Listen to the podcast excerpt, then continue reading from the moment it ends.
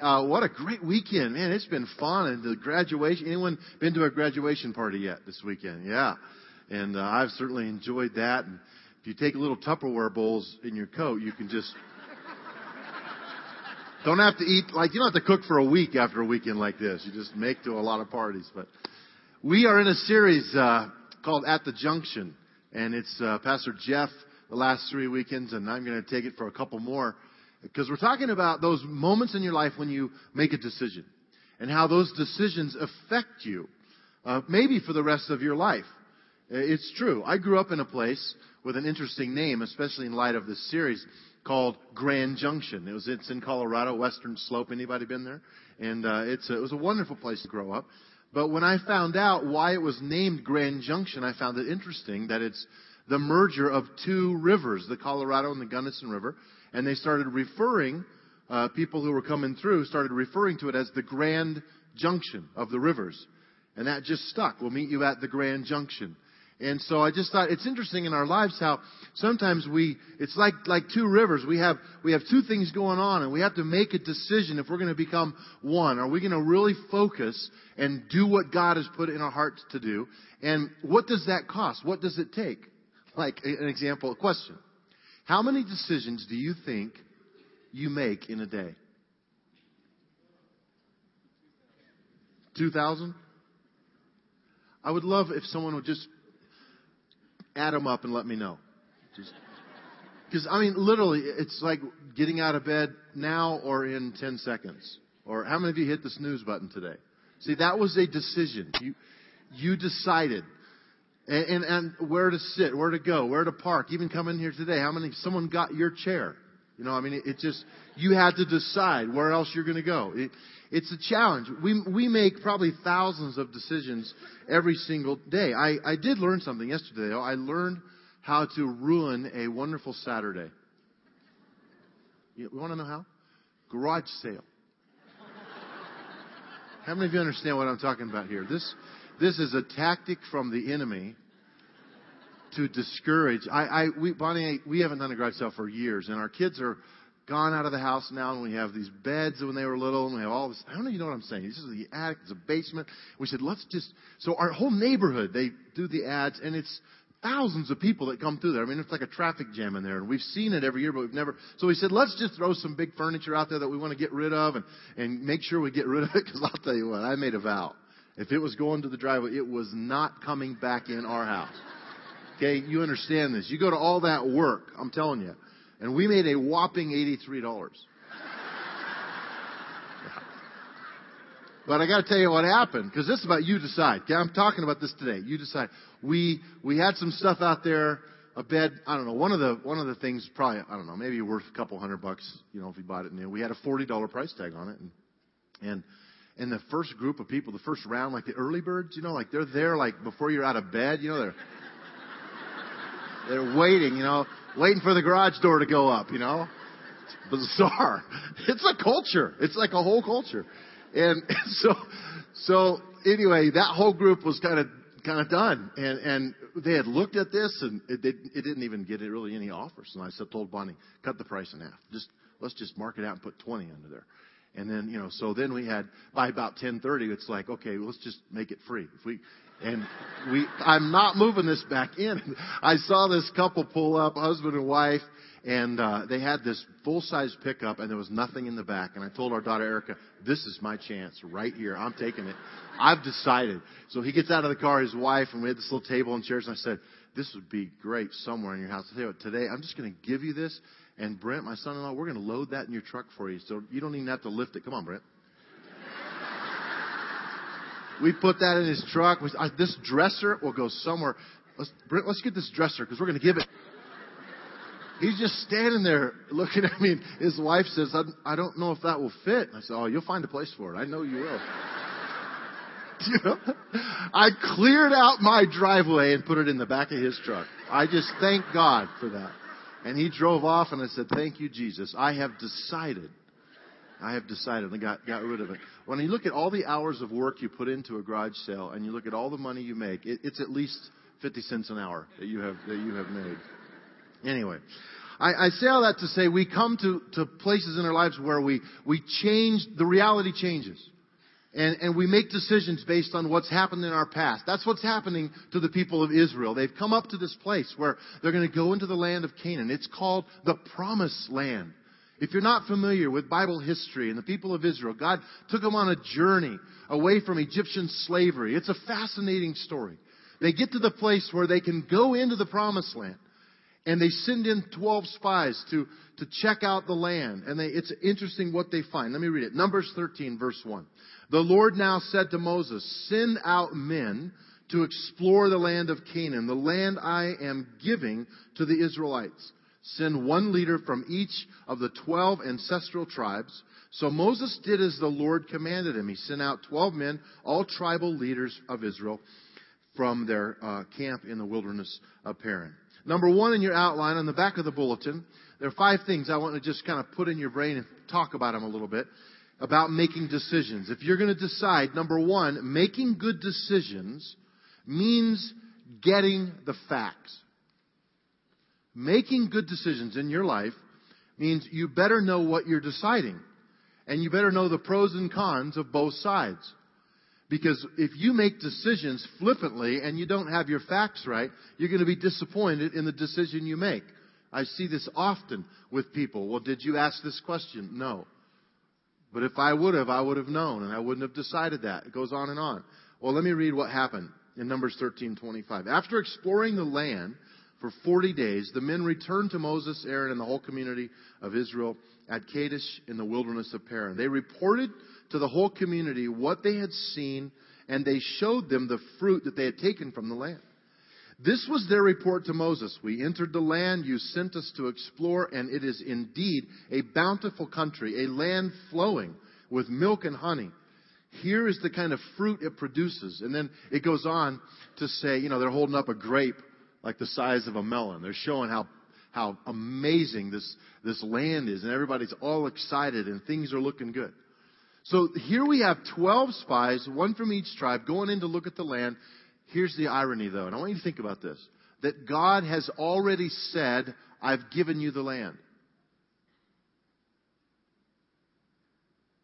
Okay, this gets tricky because if God has promised the land and is going to give it to them, why do they need to go scout it out? Why did God say to Moses, have, have one from each tribe go out and scout it out. If he's already given it to them, why don't we just bust through, take them over? It's our land. God's given it to us, like many other battles in the Old Testament. God just made it happen. And it, it, does, it does put something out there for us to think about briefly, just to dive into this you decide message, because God is very interested in you doing some fact finding and you making some decisions and Him almost stepping back to say, I want to see what you think about it. God was willing to provide. They could have defeated those men and women of Anak. They could have taken them. God was with them had they decided to go in. It ended up they didn't for reasons I'll tell you in a minute. But God is interested in the process of our lives, in the way we are thinking about how we do the will of God. When God gives us a promise and a challenge, and He says, think about this, think about that, He expects us to, to get the facts right. He expects us not just to blindly walk in saying it doesn't really matter because God's going before us. No, it matters. It's, it's like people who use the trump card sometimes with me or with at church. You know, well, God told me to tell you. I'm, always like, whoa, what do you say to that? No, he didn't. You're a liar. You know, I mean, what do you say to that? It's hard. It's hard as a leader to answer to that because it's the trump card that passes everything. So we bypass logic. We bypass situations because God told me. So I don't like to use that language. Though I do believe God does put things in our heart. We have to be careful to get the facts right even when God t- tells us. And God sent them out and they looked and he was interested in what their report would say. What are you going to do at the place of faith, at the junction in your life when you know God's calling you there, but there's reality looking at you back? Number two in your outline, making the right decision does not mean it will be easy. I'm telling you, this story gets complicated right here. And I love this point, and I want this to sink into your heart. Numbers 13:28. But the people living there are powerful. This is right after the report where they've said the fruit's great, the land is fertile, but the people living there are powerful. Their towns are large and they are fortified. We even saw giants there, the descendants of Anak. These descendants, scholars believe, were seven, eight, even up to nine feet tall. They're huge people and very good warriors, and their cities were fortified. So they're nervous. They're scared, and rightly so. These people know how to fight. They're in battle. So they, they had a pretty good point here about being, you know, cautious about going in there.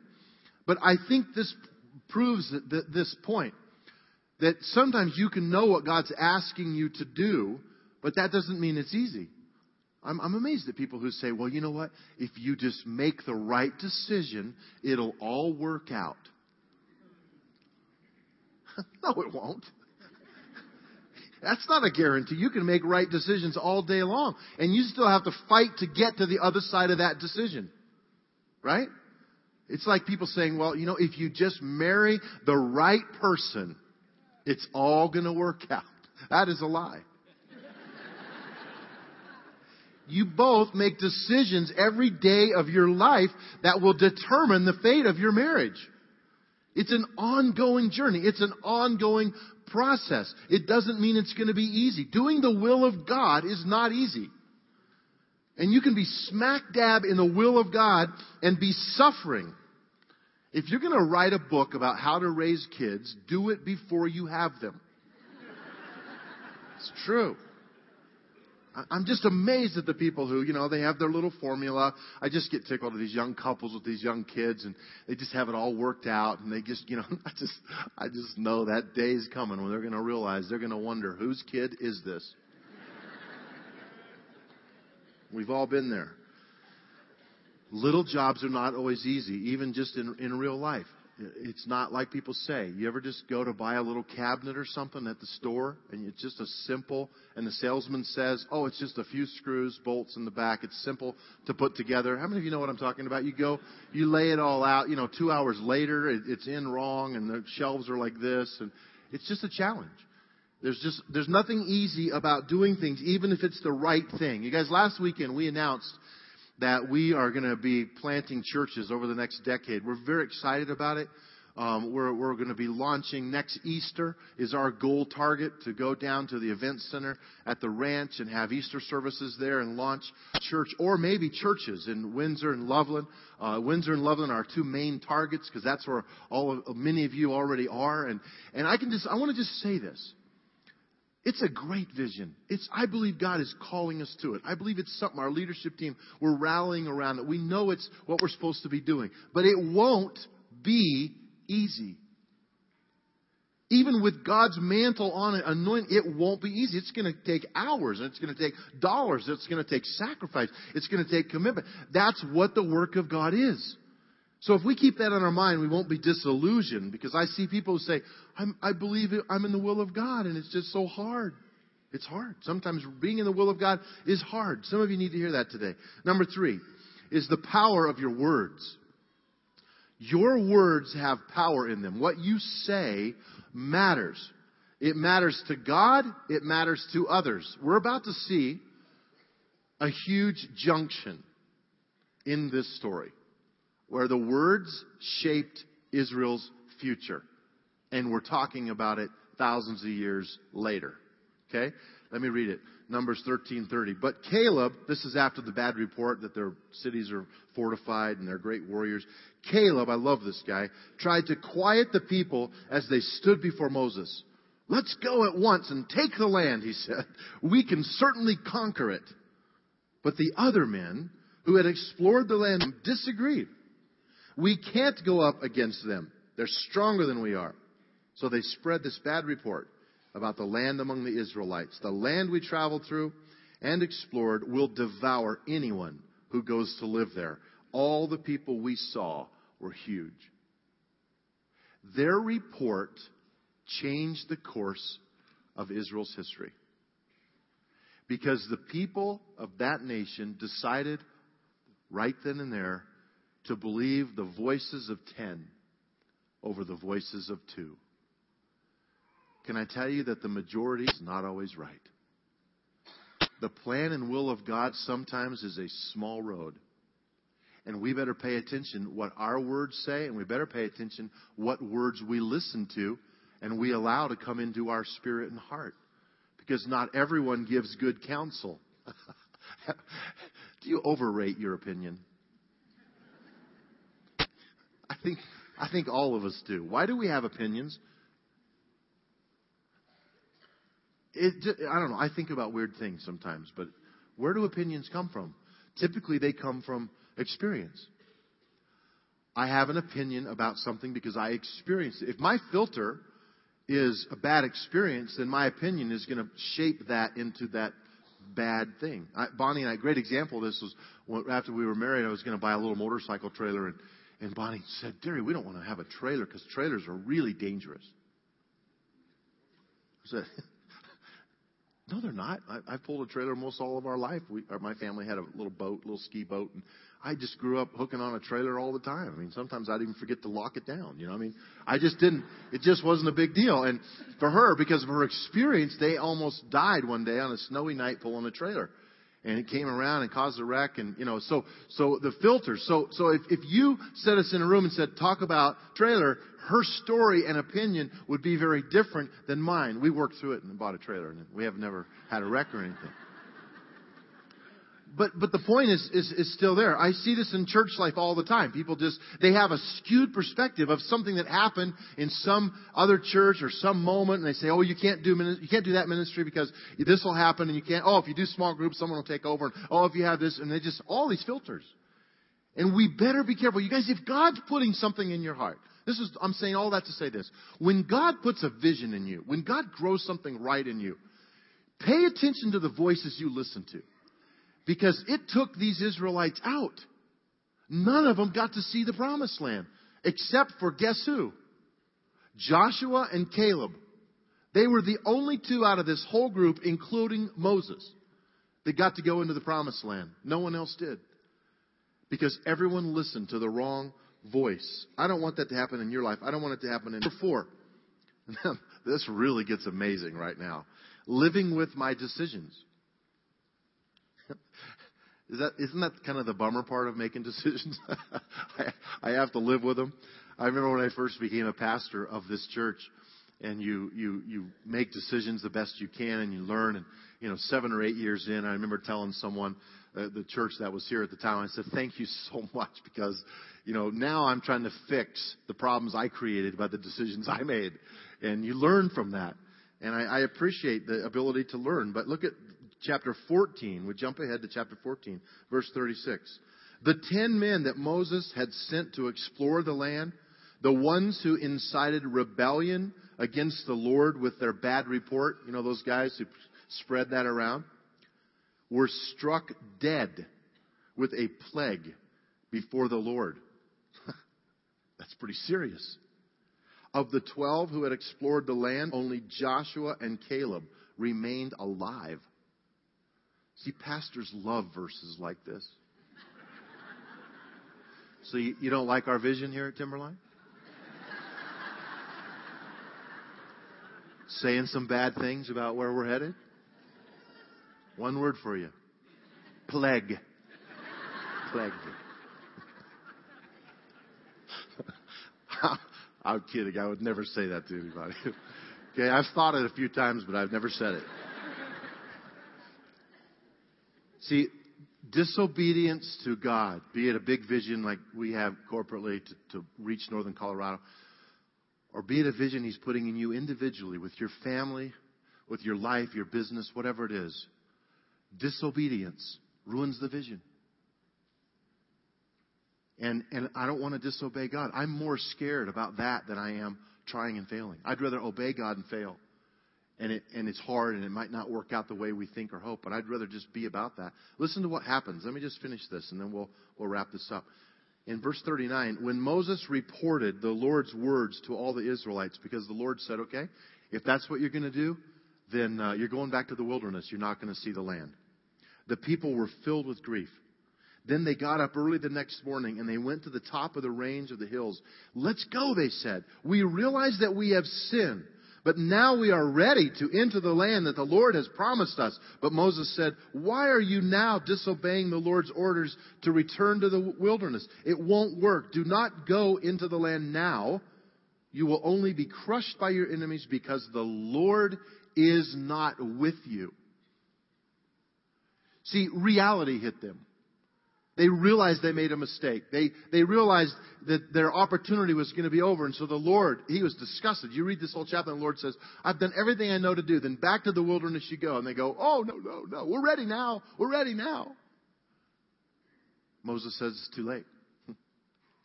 Yesterday was the day of decision. You didn't make it. It's too late. Back to the wilderness. Does that, does that kind of haunt you? I mean, it kind of haunts me a little bit because I, and I don't, I don't, with, with Jesus, his son coming, dying, I, we're in such a period of grace right now. We, we sort of can't relate to this kind of a God at times, but it is this God we serve who expects us to follow. And there are timing issues in our lives when we need to pay attention to what God's saying and doing.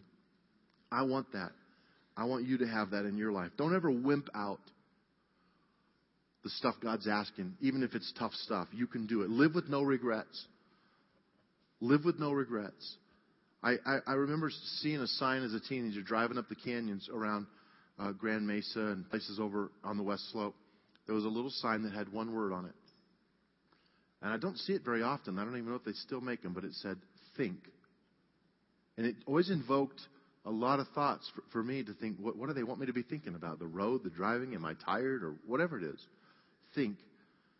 As you meet those junction moments in your life, think. Think about the consequences of not doing it, and think about the consequences of going ahead and doing it. Because both matter to God, and both or either can be equally damaging depending on what obedience does. Let's be obedient. Last thing I want to say is it's never make good decisions. never. It is never too late to make good decisions in your life. I, I, I just, I'm amazed at how many people I hear say, oh, you don't understand. I, I blew it and it cost me most of my life. It cost me my job. It cost me my finances. It cost me. And it's almost as though that was my life and now I'm just waiting to die. I didn't do well, so now I will suffer for my decision. Look, we all suffer for some decisions we've made. All of us. You live two or three years, you're going to make decisions you wish you hadn't made. And, and I guarantee you, we all could say that's us, but right now we live in a culture and a generation where God's hand is upon His church. And He wants you to be inspired to do the vision He puts in your heart. I don't care how old you are, how young you are. It doesn't matter what your physical disability is or your mental challenges. Doesn't matter. You've been through it. Well, I just can't do that anymore. Well, you can't do that anymore, but you can do this. You can do what God's asking you to do because He doesn't ask us to do stuff we can't do. He knows your limitations. He knows mine. Do you know that among us today in these auditoriums here on this campus, we have people who are living the dream and doing the will of God who have spent a pretty good chunk of time in jail? Do you know that this is a church that's reached out to people who have landed here, who have stories where they could have quit, they could have gone back to jail, they could have said, it's not worth it, but they are not there today. They are free today to do what God has put in their heart. Do you know that there are people among us who right now are going through incredible drug rehab? Because of addictions in their life and alcoholism that has taken them out.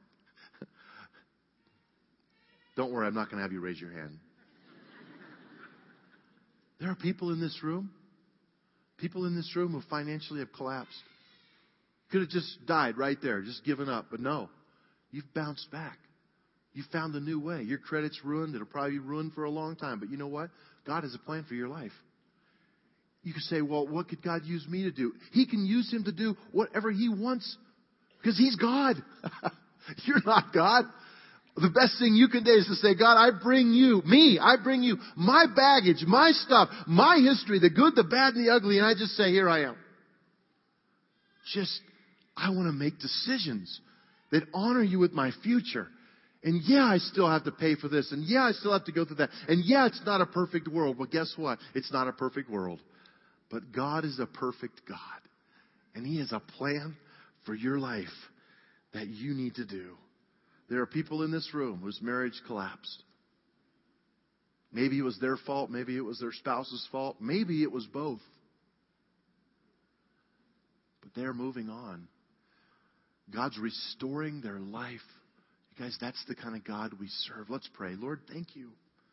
Thank you that today we serve you, a God that can do stuff we can never do without you. Lord, thank you so much for the reality of a Caleb who just steps up and says, Let's do it. Let's get this done. Help us to guard our words. Just with heads bowed in here today, I, I really, I really am thankful for stories like this in the Bible where we just get a big picture of what obedience and disobedience, there are costs. But I want to inspire and encourage. I really want you to be encouraged today to know that you can do some stuff that God's putting in your heart, not to shrink back from it. Some of you have, have, have shrunk back because you're maybe it's a stage of life you're in. Maybe you say, "Well, I'm just gonna, maybe you're just playing it safe because it's safer." But today, God's stirring something in you, and and it, it could be a big change for you.